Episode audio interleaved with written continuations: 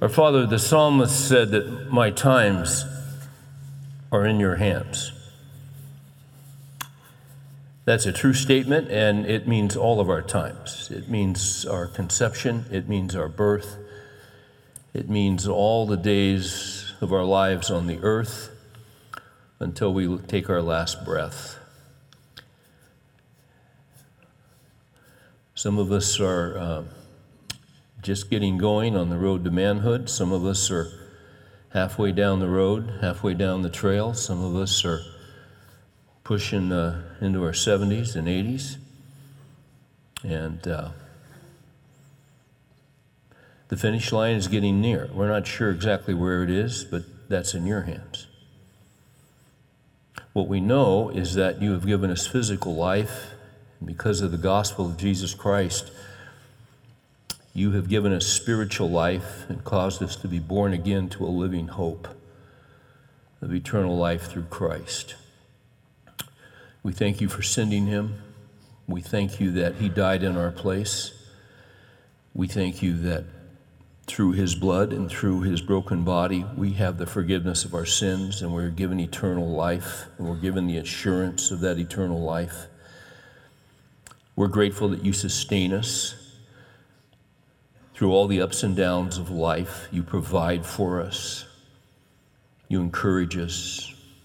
You protect us. You teach us through the good and the bad, and you use it all to mature us and to conform us to the image of Christ.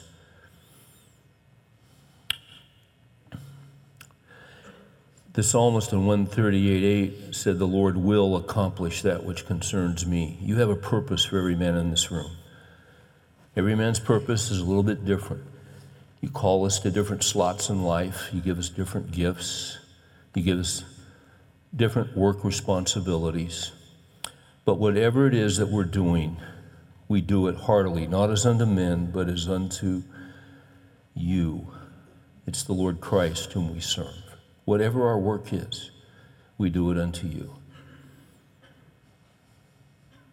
We are grateful to know you. We're living in a world that's in trouble. We're living in a world of anarchy and utter rebellion to the living God. We look ahead and we wonder what's going to happen. That's in your hands. You have ways of shocking us, you have ways of surprising us. We can never quite anticipate what you're up to. That's why we have to be so careful in anticipating what we think you might do.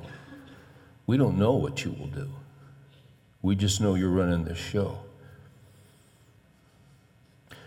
Uh, Lord, you, uh, you have the power to bring about a great awakening as you did in the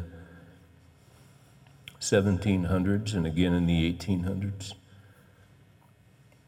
Sometimes you give nations over. We don't know.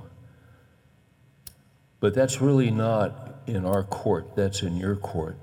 We simply trust you day by day with our lives.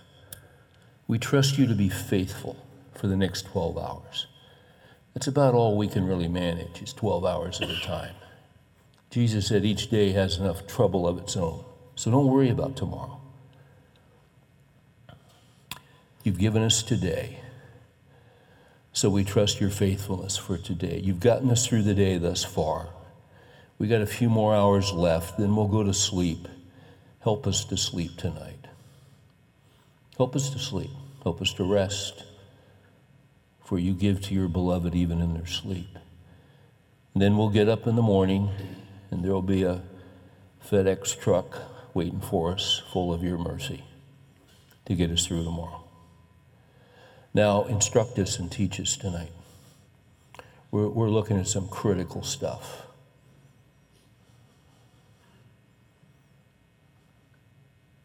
We're really asking for wisdom to walk as wise men. We can't afford to be unwise in these days. Keep us close to you and your word, we pray. In Jesus' name, amen.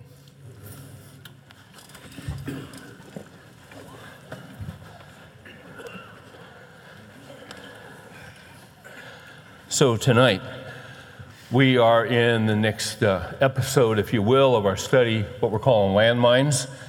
Our, our, our key text has been Ephesians 5.15. Um, be careful how you walk, not as unwise men, but as wise, making the most of your time because the days are evil. Now, there's no doubt the days are evil. You just need to get on the internet and check out what's happening in the nation, what's happening in the world, and it's evil.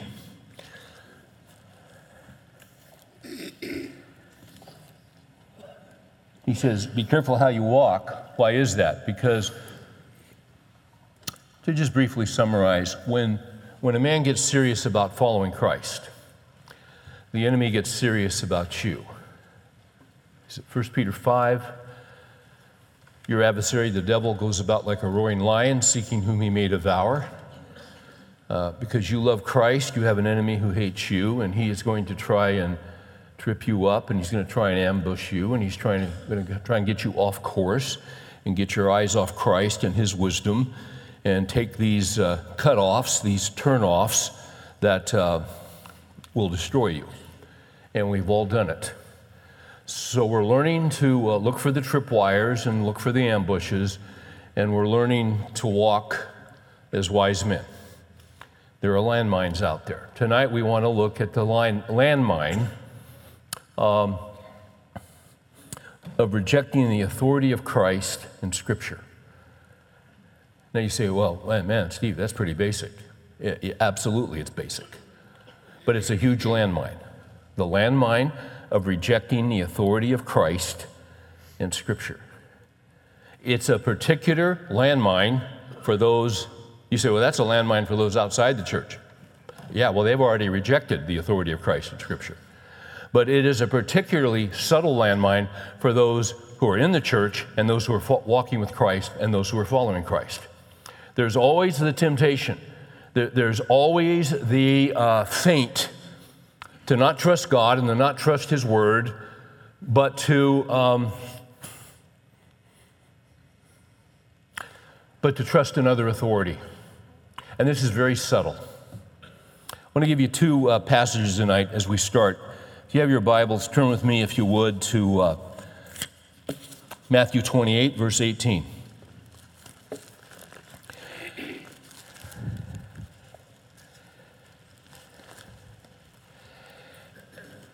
And I, as we're going to Matthew 28, I, I want to, we're, we're, going to be talking about the authority of Christ and the authority of Scripture. Now, I, th- th- this is a, an incredibly important topic.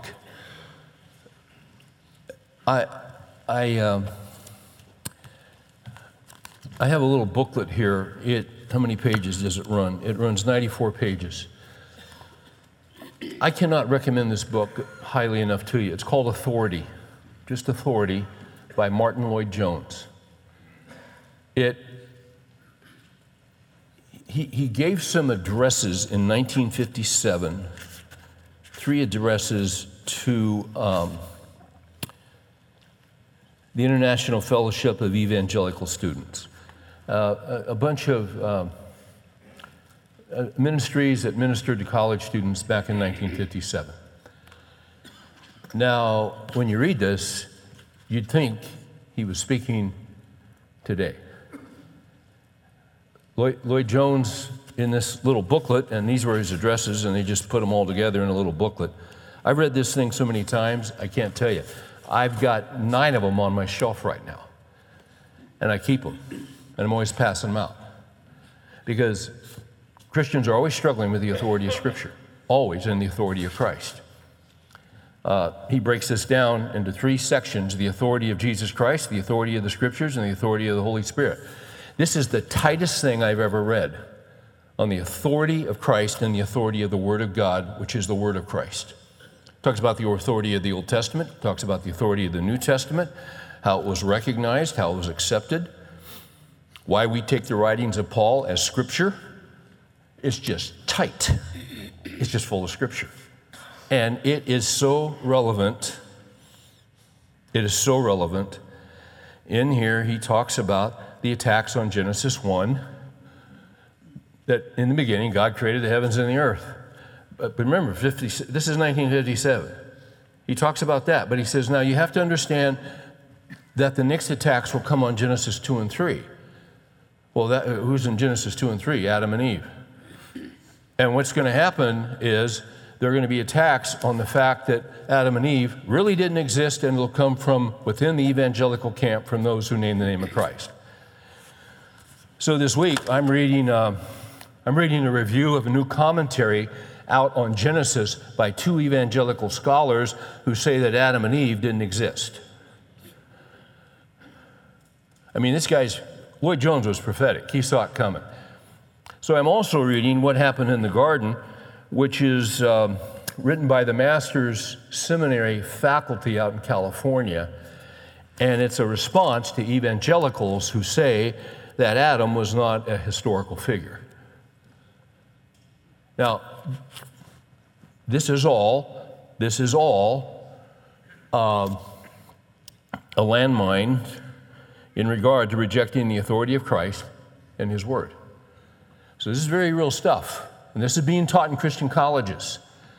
And this is being taught in Christian seminaries. So, we go to Matthew 28. And as we go to Matthew 28 and we read these words, ask yourself if you really believe these words. Verse 19. And this is after the, resur- this is after the death, burial, and resurrection of Christ. Uh, let's start at 16. Uh, but the 11 disciples proceeded to Galilee, to the mountain which Jesus had designated. Why were there 11 disciples? Because Judas had betrayed Christ. And Paul, who would be the 12th, had not been called yet, had not been converted yet. That would happen in Acts what? 9. Okay? When they saw him, they worshiped him, but some were doubtful. Jesus came up and spoke to them, saying, All authority has been given to me in heaven and earth. He didn't say some authority. This is a foundational statement. All authority, all authority has been given to me in heaven and on earth. That means he's the ultimate authority. He's the ultimate authority in heaven, he's the ultimate authority on earth, he's the authority over all things. He created all things. Nothing came into being except through him. He created science, he owned science. He made science, he made you. Whatever you study in science came from his mind. Okay. He made government, he established government. All authority comes from him. If you go back a few pages, he's looking, uh, he's on, on trial and he's standing before Pilate. And Pilate says, Don't you know that I have the authority to determine whether you live or die? And he looked that sucker right in the eye and said, You'd have no authority unless it came to you from above unless I gave it to you.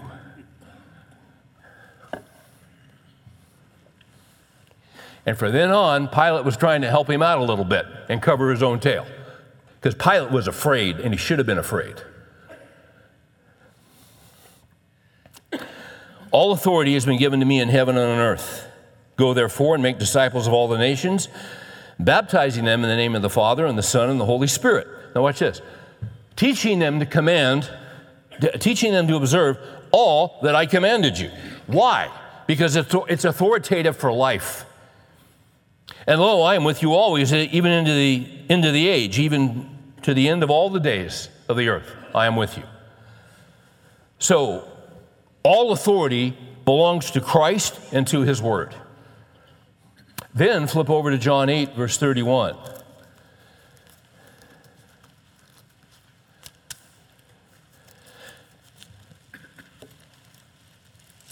And in John 8, these are familiar words. So Jesus was saying, we're in 831, Jesus was saying to those Jews who had believed him, now watch this, if you continue in my word, then you are truly disciples of mine, and you will know the truth, and the truth will make you free. So we've just looked at two passages. Now, let me give you two principles. And these two principles come right out of John 8:31, what we just read. And again, let's read it again, just to kind of let it sink. If you continue in my word, by the way, which we just saw is authoritative, then you are truly disciples of mine. And if you continue in my word, you will know the truth, and the truth will make you free. So here are the two principles. And I basically just stated the first one. If you continue in the word, then you are his disciples. And you will experience freedom. True freedom. Now, now, the second principle is just the flip side of this if you turn it over. And I would, I would describe it this way If you depart from his word and the authority of his word, then you are deceived. And you will experience bondage instead of freedom. So let me say that again. If you depart from his word, which is authoritative, then you are deceived. You've been deceived. And you will experience bondage instead of freedom.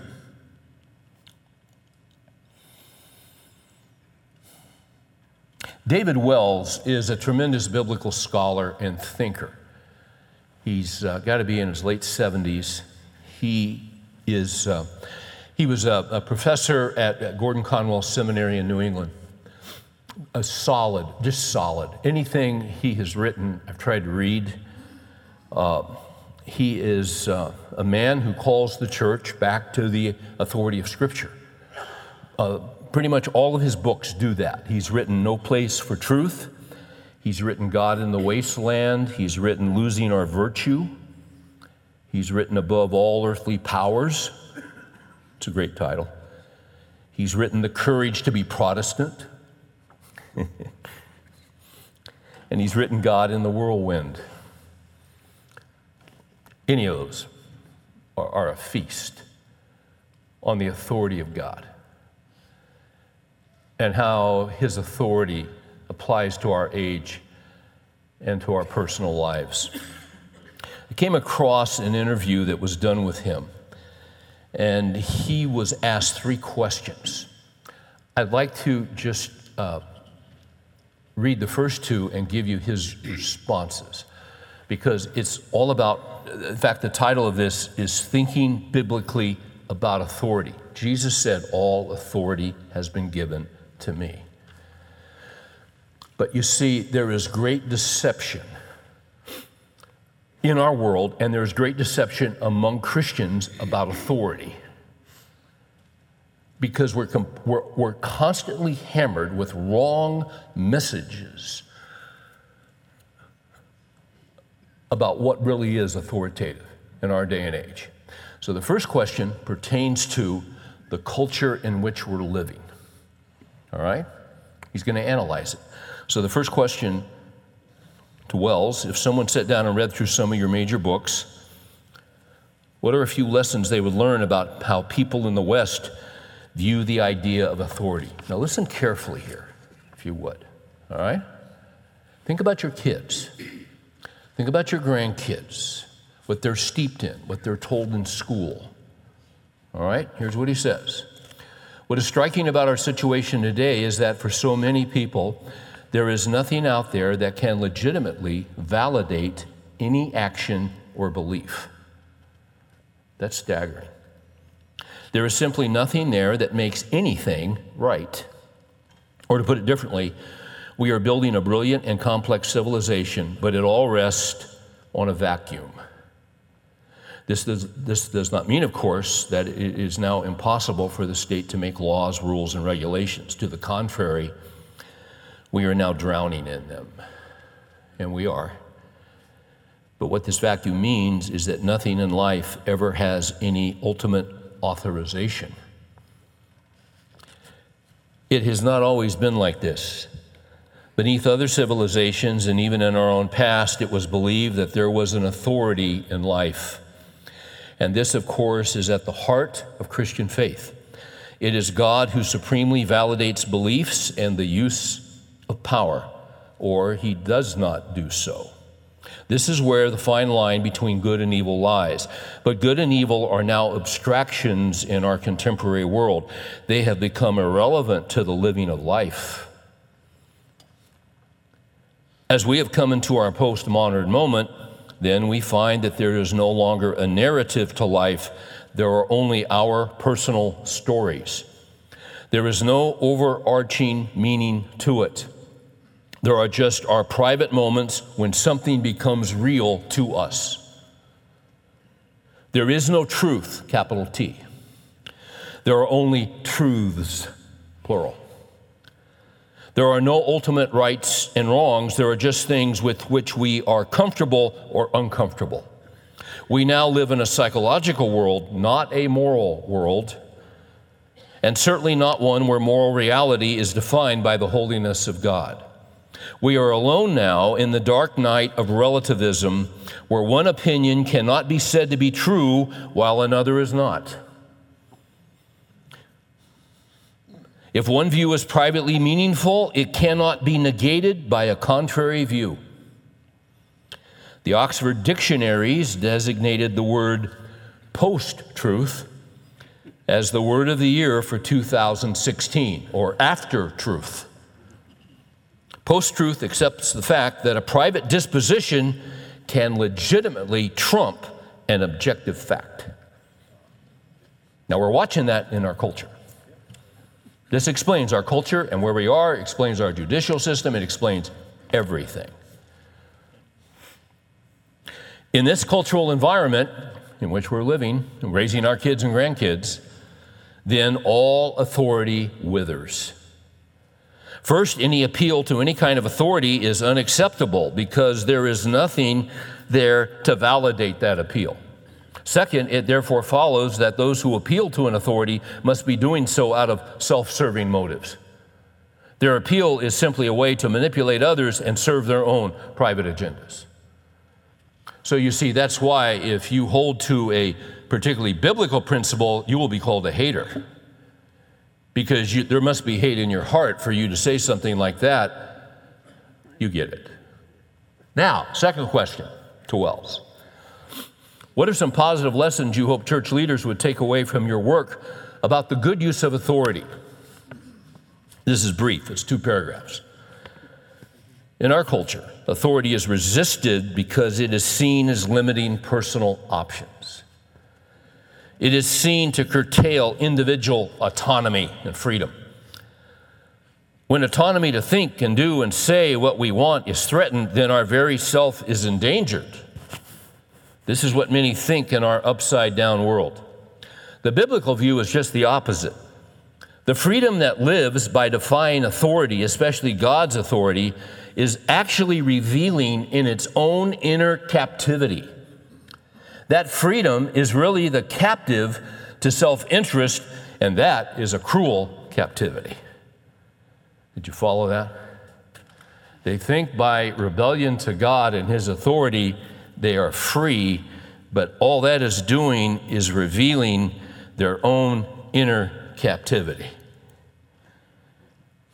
And it's the inner captivity to self and to self interest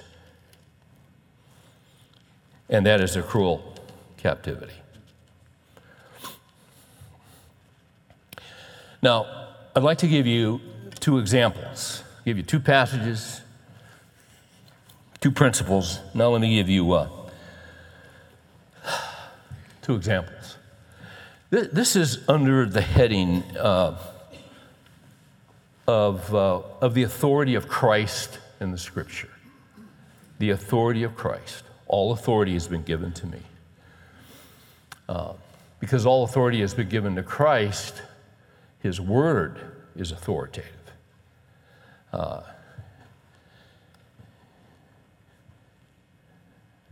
this is why he takes pains, Lloyd Jones does in authority, to talk about the authority of the Old Testament. Uh, if you remember, the Pharisees appealed to Moses, he was their authority. Jesus said in John 5, if you believe Moses, you would believe me because he wrote of me. I love that. Every page of the Old Testament is about Jesus. You really? Well, they got all that, all that stuff in the temple and all those sacrifices and those birds and all that stuff. Yeah, that's all about Jesus. And we don't have to do that anymore. Because of what Jesus did in the New Testament. He fulfilled the law in every point so that we wouldn't have to. Ah, but what about the New Testament? How'd they figure out what books go in the New Testament? No, that's apostolic authority because Jesus gave a certain authority to apostles that he gave to no one else, and it wasn't handed down from generation to generation. And the test of whether something was accepted in the canon of the New Testament, it was either written by an apostle or sanctioned by an apostle. Whit Jones will help you with this. It's a little book of authority. It's better than watching the World Baseball Tournament. it's better than watching ESPN. It's better than watching Fox News for 12 hours.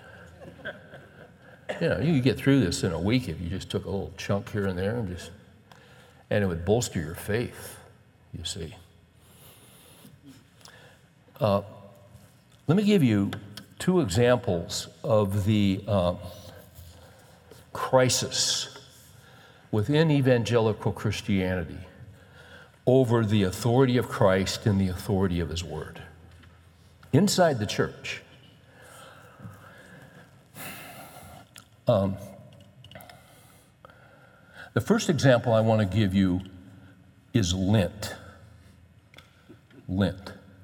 L E N T. Now, most of you guys think it's L I N T. now, I was raised in evangelical Bible churches, and the only lint I ever knew of is when my mom would put a roller on my back of my little suit before I went to Sunday school to get the L I N T off. I never heard of Lent in my life, although I went to a Bible teaching church Sunday morning, Sunday night, and Wednesday night. I mean, I've been in church my whole life, never heard of Lent until, you know, fairly recently. You know I never heard of Lent? It's not in the Bible. But I'm fascinated how many I've seen among evangelical Christians a kind of an interest and a pull and an emphasis and a lot of writing about the observance of Lent. I read an article this week on the blog of a large church in California, evangelical church. I've spoken there before. And this article was Five, reason my, five reasons my family observes Lent. Uh, not one passage of Scripture was cited. Now, he had some principles that were biblical principles, but he never established why he was observing the concept of Lent. He never defined Lent. He just assumed that Lent was something that Christians should do. But Lent is something that evangelical Christians historically have not done. But you see, we're being pulled. I think of an evangelical church not far from here that has had a rich tradition in the scriptures. Uh, went there a few years ago and I thought I'd walked into the wrong church.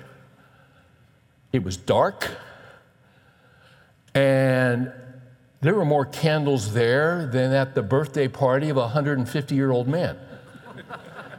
It was dark, and everywhere I looked, there were candles. I thought, what the heck? They did not pay the light bill? What, what's going on here? Well, what's happened is I began to realize they've been pulled into this, um, this movement that, um, quite frankly, is is all based around um, a view of worship that adds to the scriptures. Now, in a moment, I'm going to talk about a book called The Shack. That's my second example. Lent adds to the scriptures. And I'm going to show you in a minute that the book and the movie, The Shack, take away from the scriptures. Okay? So, this, if this is your favorite book, let's see how teachable you are tonight. a lot of Christians love this book. We'll get to it in a minute. Let's talk about Lent. Um, Thought Benny Hinn walked in the room for a minute. that thing started to fall over. Little Benny Hinn joke there. Maybe we'll edit that. Maybe we won't. We'll see. Um,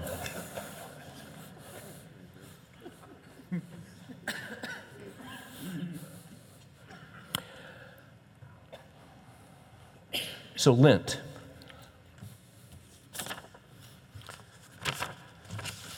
This is from the Evangelical Dictionary of Theology. Walter Elwell is the uh, editor. Evangelical scholars write on different theological topics, give you little snippets, little definitions. So I looked up Lent. Lent is a 40 day period of penitence and prayer which begins on Ash Wednesday and prepares for the feast of Easter. You ever heard the word Ash Wednesday in Scripture? No. It is a form of retreat for Christians preparing to celebrate the Paschal mystery. It, becomes a for, it became a 40 day retreat during the 7th century to coincide, to coincide with the 40 days spent by Christ in the desert before this Lent usually lasted only a week before the 7th century. Every Friday of Lent is a day of abstinence. Fasting probably originated from the custom of fasting by those who were expecting to be baptized after being catechized. The third, fourth, and fifth Sundays of Lent refer to the process of preparing for baptism. What? Now, just stay with me here. Let's go back to Matthew 28.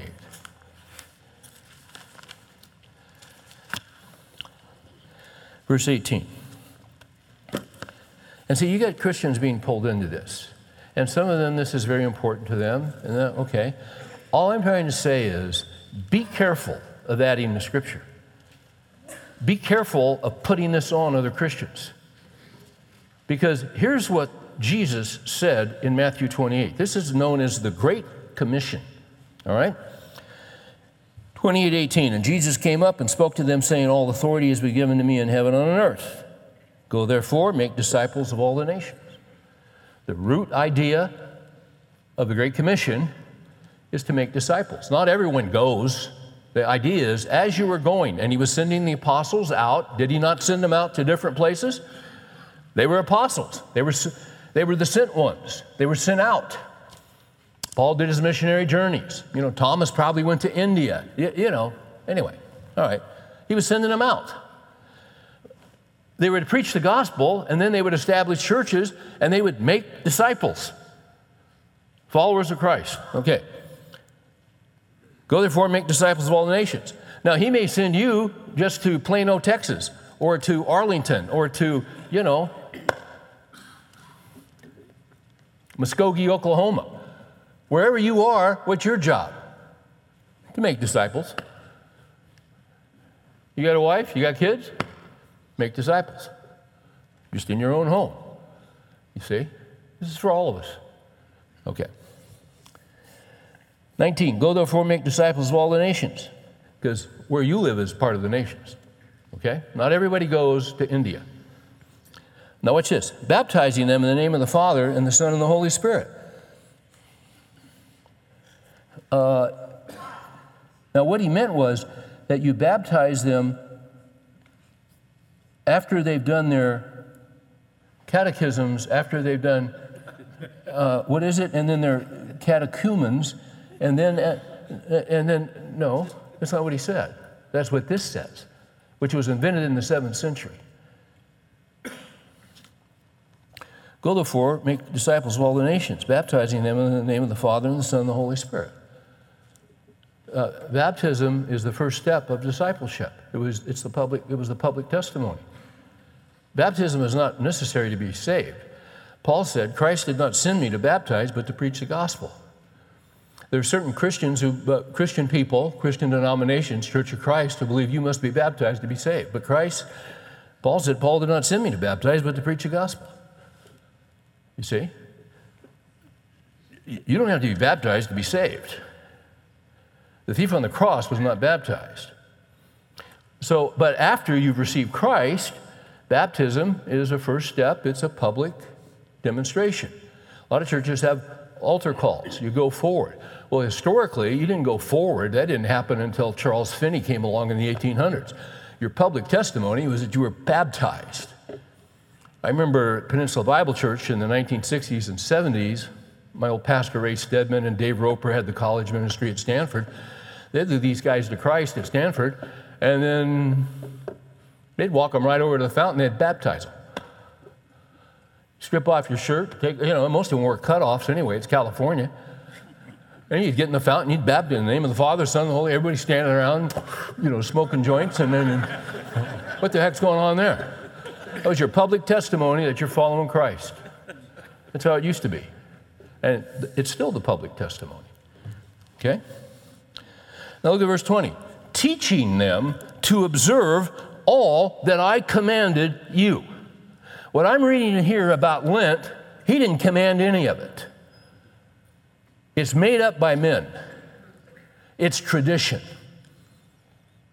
Yet I see Christians, evangelical Christians, being pulled into this whole observance of Lent. Really? Why don't you do this? Why don't you observe what he commanded you? And what he commanded you is not nearly as complex as this bureaucracy called Lent. This is the work of man. This is the work of a, um, this is the work of a heretical church. This is the work of Roman Catholicism that is works based. Roman, and some people get upset when I say that, but the thing about, uh, I, I, remember when I was at a meeting, we were uh, of speakers, guys who spoke for Promise Keepers, and we a bunch of guys in there, and uh, guys from different camps in the evangelical world. We didn't agree on everything. I mean, on the fundamentals, we agreed. But it, something was announced that, uh, yeah, they were still pursuing having a Roman Catholic priest teach at Promise Keepers. And right there, whoosh, you could feel the line go right through the middle of the room. Some guy said, Oh, wow, that's cool. What? What? And then an a, a interesting discussion ensued all around the authority of Scripture. You see? Um, I, I would, I mean, there's Catholic people who know the Lord and love the Lord and trust in Him as their Savior. They don't trust in Mary, they don't trust in the church, they trust in Jesus. You see? I've met them. And one of the fascinating things that happens is when you hand a teachable Roman Catholic a Bible and they start reading it. And watch their eyes go open. See, my, I tried a church in California, probably 30% of those folks were former Roman Catholics.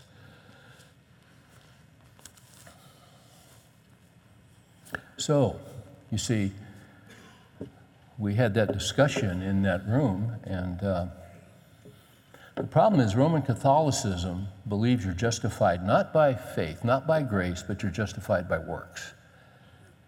There's this thing they had a, when Martin Luther, we're coming up in 500 years of the Reformation, Martin Luther, Roman Catholic priest, read the scriptures. And He was trying to get peace with God. He couldn't get peace with God. And then he was, as he was studying the scripture, he found out that the just shall live by faith.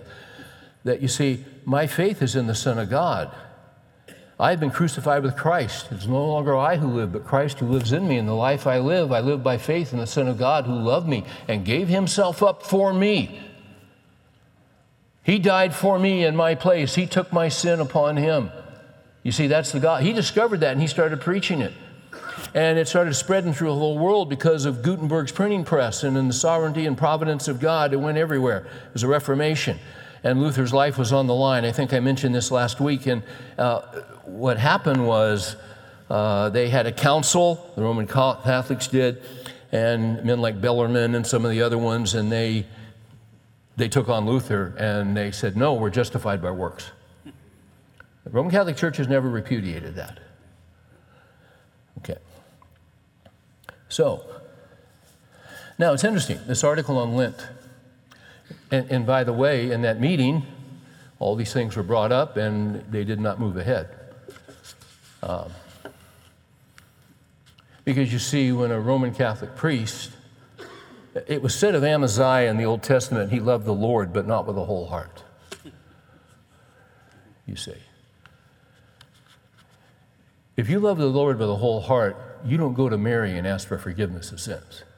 There's one mediator between God and man, the man Christ Jesus. Period. Mary is a sinner, was a sinner. She called on God, her Savior, her Redeemer, the Son who was born by her virgin birth. She was stunned when that angel appeared, appeared to her. Stunned. Holy Spirit shall come upon you. You will have a child. 15, 16 year old girl. How can this be? Because I'm a virgin. Did I tell you about my professor in college who the first day tried to undermine Christianity philosophy class? Some of you are Christians, you believe in the virgin birth. That word virgin doesn't even mean virgin, it means young woman of marriageable age. I went, Really? I'd never been to seminary, I didn't know Greek. When I went to seminary years later, that's one of the first words I ever looked up when I got the Greek. I looked up that word virgin. And it can mean, it has two meanings. It can mean virgin, or it can mean young woman of marriageable age. Well, how do you tell which is which? By context. A lot of our words are the same thing. Context determines meaning. So the angel appears to Mary. You're going to have a child. Oh, I've never known a man. How can this be? Since I'm a young woman of marriageable age. That's not what she meant. How can I have a baby? I've never had sexual intercourse with a man. How can I have a baby? He didn't say, How can I have a baby since I'm a young woman of marriageable age? No, I'm a virgin. You see. But now there's all of this stuff that's been developed in regard to Mary, where in the Roman Catholic Church, where she's co redemptress with Christ. That's not in Scripture. You see? But it's interesting you see evangelicals being pulled this way. Just stick with Matthew 28, teaching them to observe all that I commanded you. Stick with Scripture.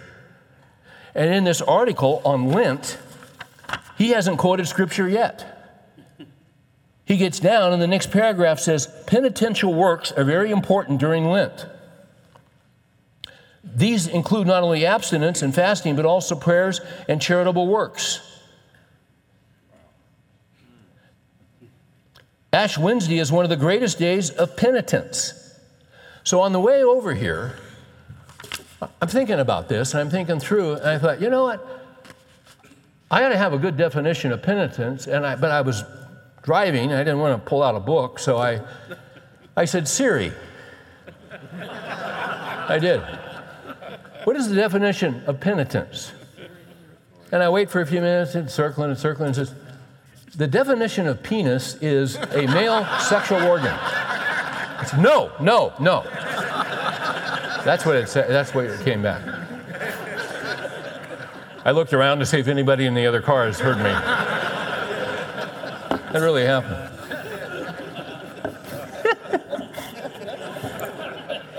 and then, and then I tried it again, and they said, the definition of repentance, no, not repentance, I want penitence. And the definition came out is a self discipline against oneself or punishment because of sins you have done. Second definition was uh, confession to a priest for absolution from the priest for forgiveness of your sins. There's one high priest, his name is Jesus. You see, that's all works. Ash Wednesday, is, Ash Wednesday is one of the greatest days of penitence. Vatican Council II, in the Constitution of the Sacred Liturgy. The what? Describes how penitence will lead one closer to God. Uh huh. Well, that's false teaching. Why don't you just stick with observe all that I commanded you? Lent is about. Uh, depriving yourself of something. Uh, here's my suggestion If you want to deprive yourself of something during Lent, deprive yourself of Lent. How's that? Does that sound all right? Why don't you go with that? Uh, is there a place for fasting in the scripture? Yeah, I don't have much time to spend on this. Uh, Donald Whitney has written an excellent, I, I, mentioned his book last week on the disciplines of the Christian life. Jesus talked about fasting, he talked about it in Matthew 6. Uh, but uh, in Matthew 6, Jesus said, when you fast, don't let everybody know, make it private. You see? So, in other words, when you fast, you don't need to put charcoal on your forehead. If you want to fast, fast, but just don't public. It's between you and the Lord. Well, why would you fast? Well, there are different reasons people fast. Um, uh, Whitney says, what, when should you fast? Times of special need. Hey, in Scripture, when people are in crisis, they fasted. When there's a big time crisis, you can fast. What does it mean to fast? It means that you don't eat the normal meal and you just say, Lord, I'm so desperate and I'm in such need of you that I want to spend this time in prayer and ask you to work on my behalf, and I am utterly dependent upon you. When you are utterly desperate, uh, you have a, a, a, son or a daughter who's away from the Lord, and there's such a burden. I, have had times in my life where I would, I would fast a lunch on a certain day and just pray for one of my kids. You see? And then about 2:30, I start getting a headache and I hallucinate, so I get muscle milk and I take a couple of those because I got to get through the day. You have to fast all day long. It's just taking time and say, Lord, I, am dependent. And you're not, manip- you're not manipulating God. If you are, that's not what you should be doing. You're just saying, Lord, I need you. I need your help. I'm asking you to come through in whatever way you deem is right. I know what I would like to see, but Lord, you know what is best. Okay. There are times to fast, but it's not a system that Jesus instituted that we call Lent that so many evangelicals are pursuing. Now let's talk about the shack. See, Lent adds to Scripture. Let's talk about the shack. Why do I want to talk about the shack? Well, because there's a movie out on the book The Shack. Uh, I'm grateful for Tim Challies, C H A L L I E S. Tim Challies is a pastor. He has a website, he has a blog, Challies, C H A L L I E S dot com. I check that every day because he does book reviews. He's aware, he has just really excellent articles. This guy is a phenomenal reader and processor and theologian. He's got great stuff. It's kind of a clearinghouse of great information, both biblical and, you know, current events. I check it a lot. He recently did, he did a, uh, he, he did a movie review. Actually, it wasn't a movie review because he hasn't seen the movie. But he did an article on why he's not going to see the movie The Shack. And then, right after that, he came out with this review called What Does the Shack Really Teach? Now, The Shack is one of the best selling books in modern day America, uh, Christian books, quote unquote Christian. But this guy, Paul Young, who wrote The Shack, The Shack is a novel, if you're not aware of it, not one I'd recommend at all. Uh, at all. But it's a quote unquote Christian novel. Uh, a lot of people love it, a lot of people say it's really off base. And it's been kind of murky, and there's been a lot of speculation about the doctrine he teaches. Well, now, just recently, he's come out with a book on what he believes doctrinally. And the book is called Lies We Believe About God. He reveals himself. Now, I don't have time to read everything. Challies is very fair. He read the book, went through every chapter. He, try, he tries to, to, let Paul Young speak in his own terms. Uh, he's not putting words in his mouth. So I, I don't have time to give you the chapter by chapter synopsis, but I want to say this to you. This man is a heretic. Now, I'm going to read some paragraphs from and, and if this offends you, if you really like the shack, I would challenge you to listen, and I would challenge you to be like the believers at Berea who were more honorable than those at Thessalonica who searched the scriptures daily to see if these things were true. You have to test the spirits. This is, this is what happens among charismatic Christians. I, I was raised in Pentecostalism, been around it all of my life until my early 20s. I, I've been around, I've seen, I've seen just about everything in Pentecostalism and the charismatic movement. Um, the problem with those in the charismatic movement is that they're so taken with the supernatural, they tend not to test the spirits according to the Word of God, and they can be easily deceived by demons. I have family members in that movement who love, who love Christ with all their hearts, who love the Word of God. But there is danger when you don't test what happens according to the Scriptures to see if it fits. You see? Let's talk about the shack now. And I'm going to quote Challies. The shack has sold 20 million copies and along the way generated at least 20 million conversations. Many of these have been attempts to discern the fact behind the fiction, to interpret what Paul Young, Paul Young really means, to teach through his story, through his novel. Uh, some have read it as an expression of Christian orthodoxy, others have read it as rank heresy. In the end, only Young knows what he really believes. At least that was the case until the release of his new book, Lies We Believe About God. In this book, he tells what he believes about sin, religion, hell, substitution, that Christ died in our place, submission, salvation, and a number of other issues that cut to the very heart of the Christian faith. He does this by addressing a series of 28 lies people believe, specifically evangelical people. Evangelicals believe 28 lies. These lies are all scriptural. Uh, he says, In this section, I provide a brief overview of the most important chapters and lies we believe about God. As much as possible, I allow Young to speak in his own words. And then he goes through each chapter. Here's what he says about the atonement. Here's what he says about God. Here's what he says about, by the way, he calls God a cosmic child abuser for sending his son to die on the cross. That is abhorrent that God would do such a thing. Um, and again, I can't go through all that.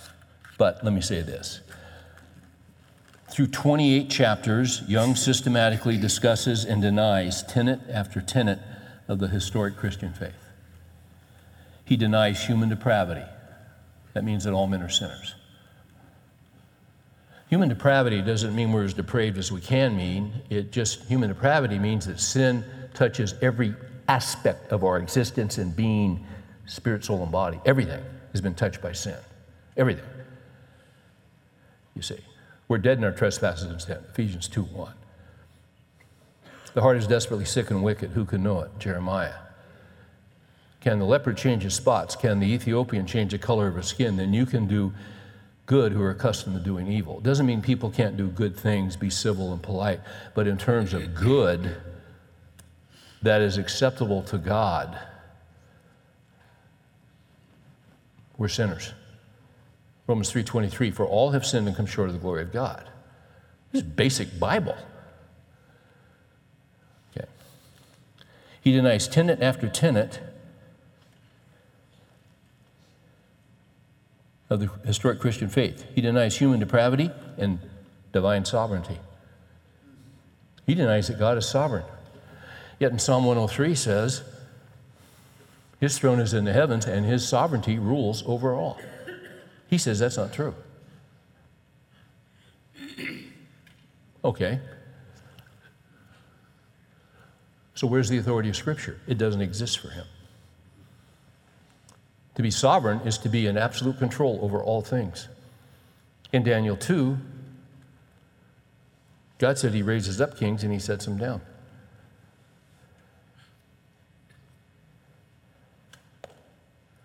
Proverbs 21 1 king's heart is like channels of water in the hands of the Lord. He turns it whatever way he wishes.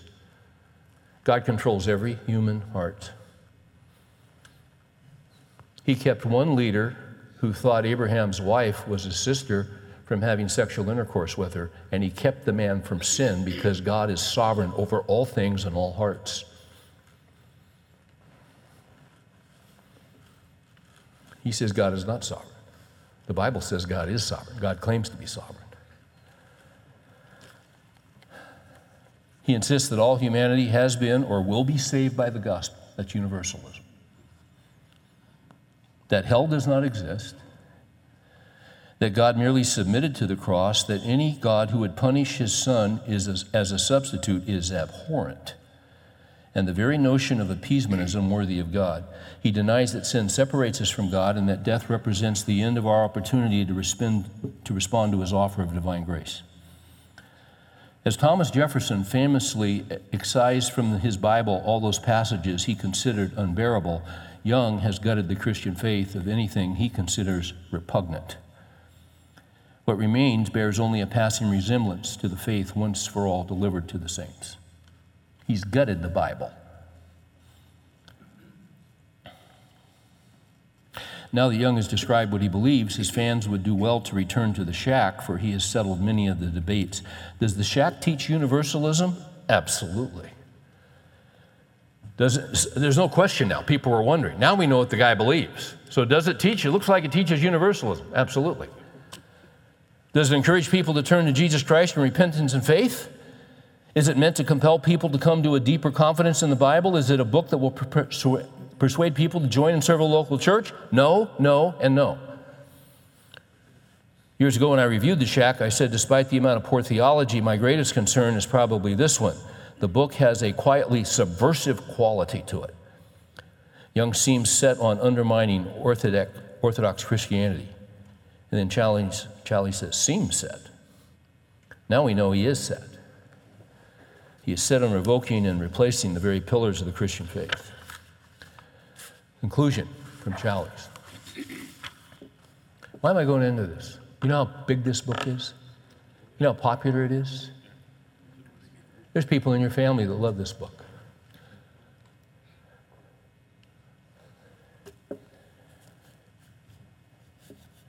It's like Jesus calling. All the, right behind the shack is Jesus calling. And if you really want to hear the voice of Jesus, Sarah Young says, Jesus will speak to you and you can write it down. And in her book, she writes it down, and it's the words of Jesus. And why is it that Jesus sounds like a 60 year old postmenopausal woman? he never sounds like that in Scripture. Well, that's what she is, and that's not from Jesus. But you see, and then, oh, well, it's not Scripture. Wait a minute, you just said it's from Jesus. See, you're undermining Scripture. And all these Christians, all the reading, the, I go to Christian bookstores, I can't believe they're carrying this stuff. Christian publishers are publishing this stuff.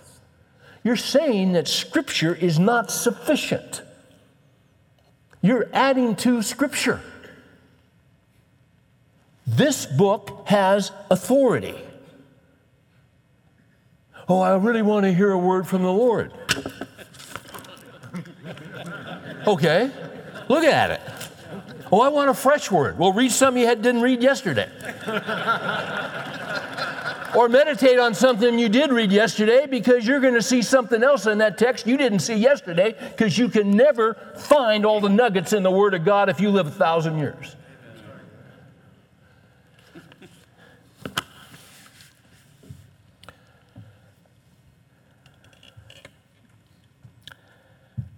Okay, now that I've read lies we believe about God, Challies says, from cover to cover, one of its small statements seems to take on outside, an outsized significance. Young says, to understand who God really is, you begin by looking at yourself. Dear Jesus, help us.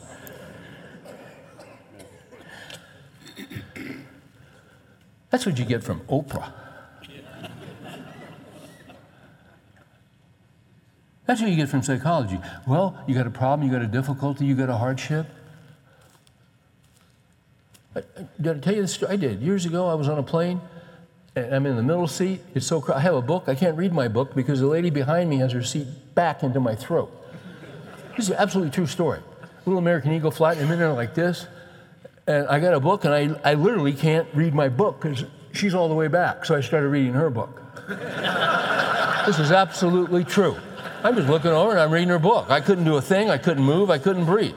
So I'm reading her book, and it was some psychologist, didn't get the opening couple of pages. I could tell a psychologist. He's setting the hook. Do you have this problem? You have this problem? You have this problem? You have, you have this? Do you deal with this? Do you have a rebellious kid? Do you have this? Turn the page. I'm just following along. He's setting it up. He's gonna. He's coming in for the juggler. He's got them set the hook.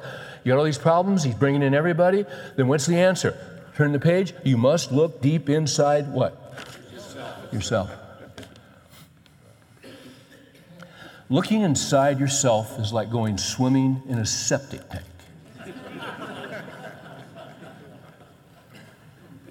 There's nothing there. You don't look inside, you look up. You look up to the Lord Jesus Christ. He who knew no sin became sin. To understand who God really is, you begin by looking at yourself since you were made in God's image. Well, that's true.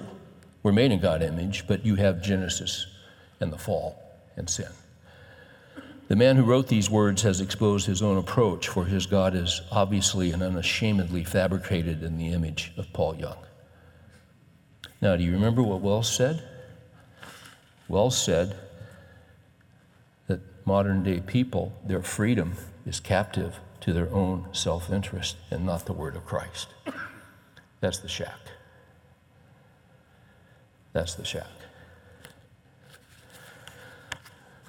So, this is a special time. We're coming up on Easter. So, so, so what do we do? And, and what should we do? Because Jesus, see, the gospel is 1 Corinthians 15.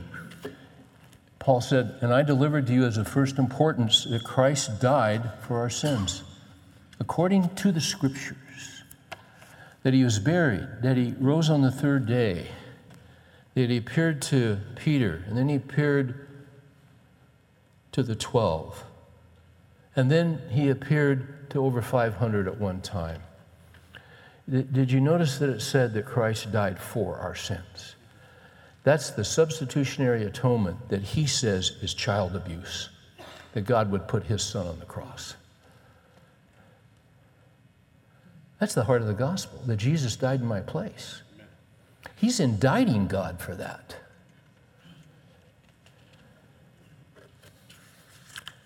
So then, what, what, how do we remember? So, so, so then, what, what, how do I do all that Jesus commanded? How do I, te- what do I teach my kids? My grandkids about all that Jesus commanded at this time of year. Well, turn over to 1 Corinthians chapter 11 real quick.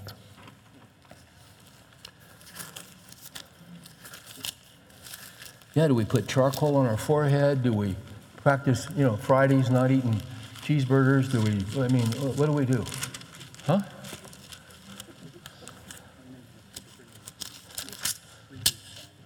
First Corinthians 11, 23. Now look at this. Look at this. Paul says, For I received from the Lord. Did you get that?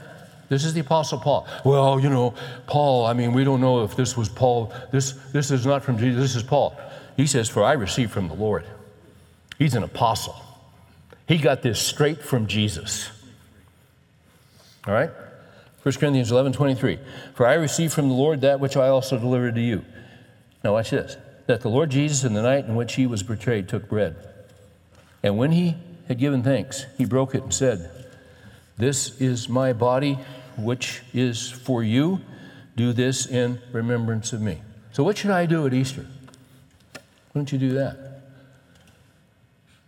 Jesus said, This do in remembrance of me.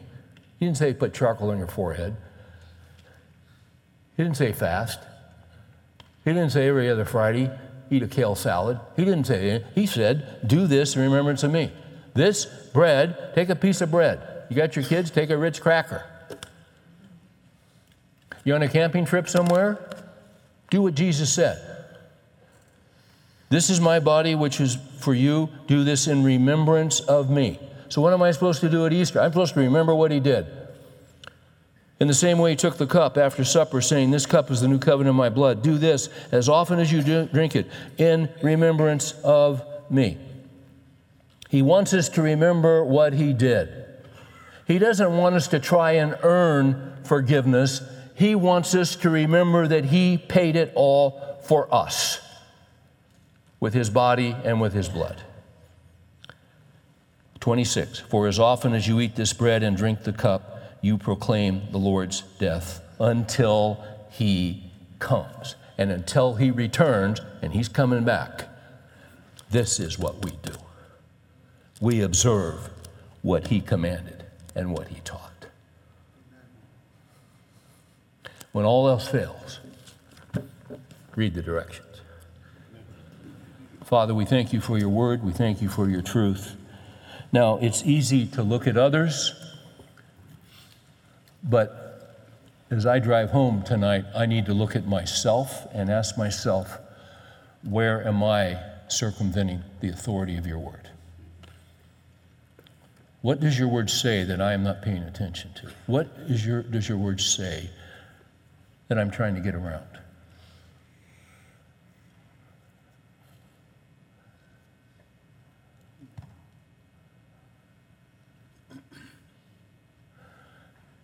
Uh, you, you love us and you gave us this book.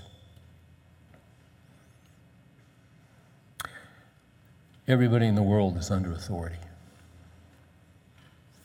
We want to be under your authority. We want to get under your authority. We want to get under the blood. We want to submit. Even when we don't get what you're doing, we want to bow. And as hard as may be, we want to say, Not my will, but thine be done. We trust you with our lives. In Jesus' name we pray. Amen. Amen.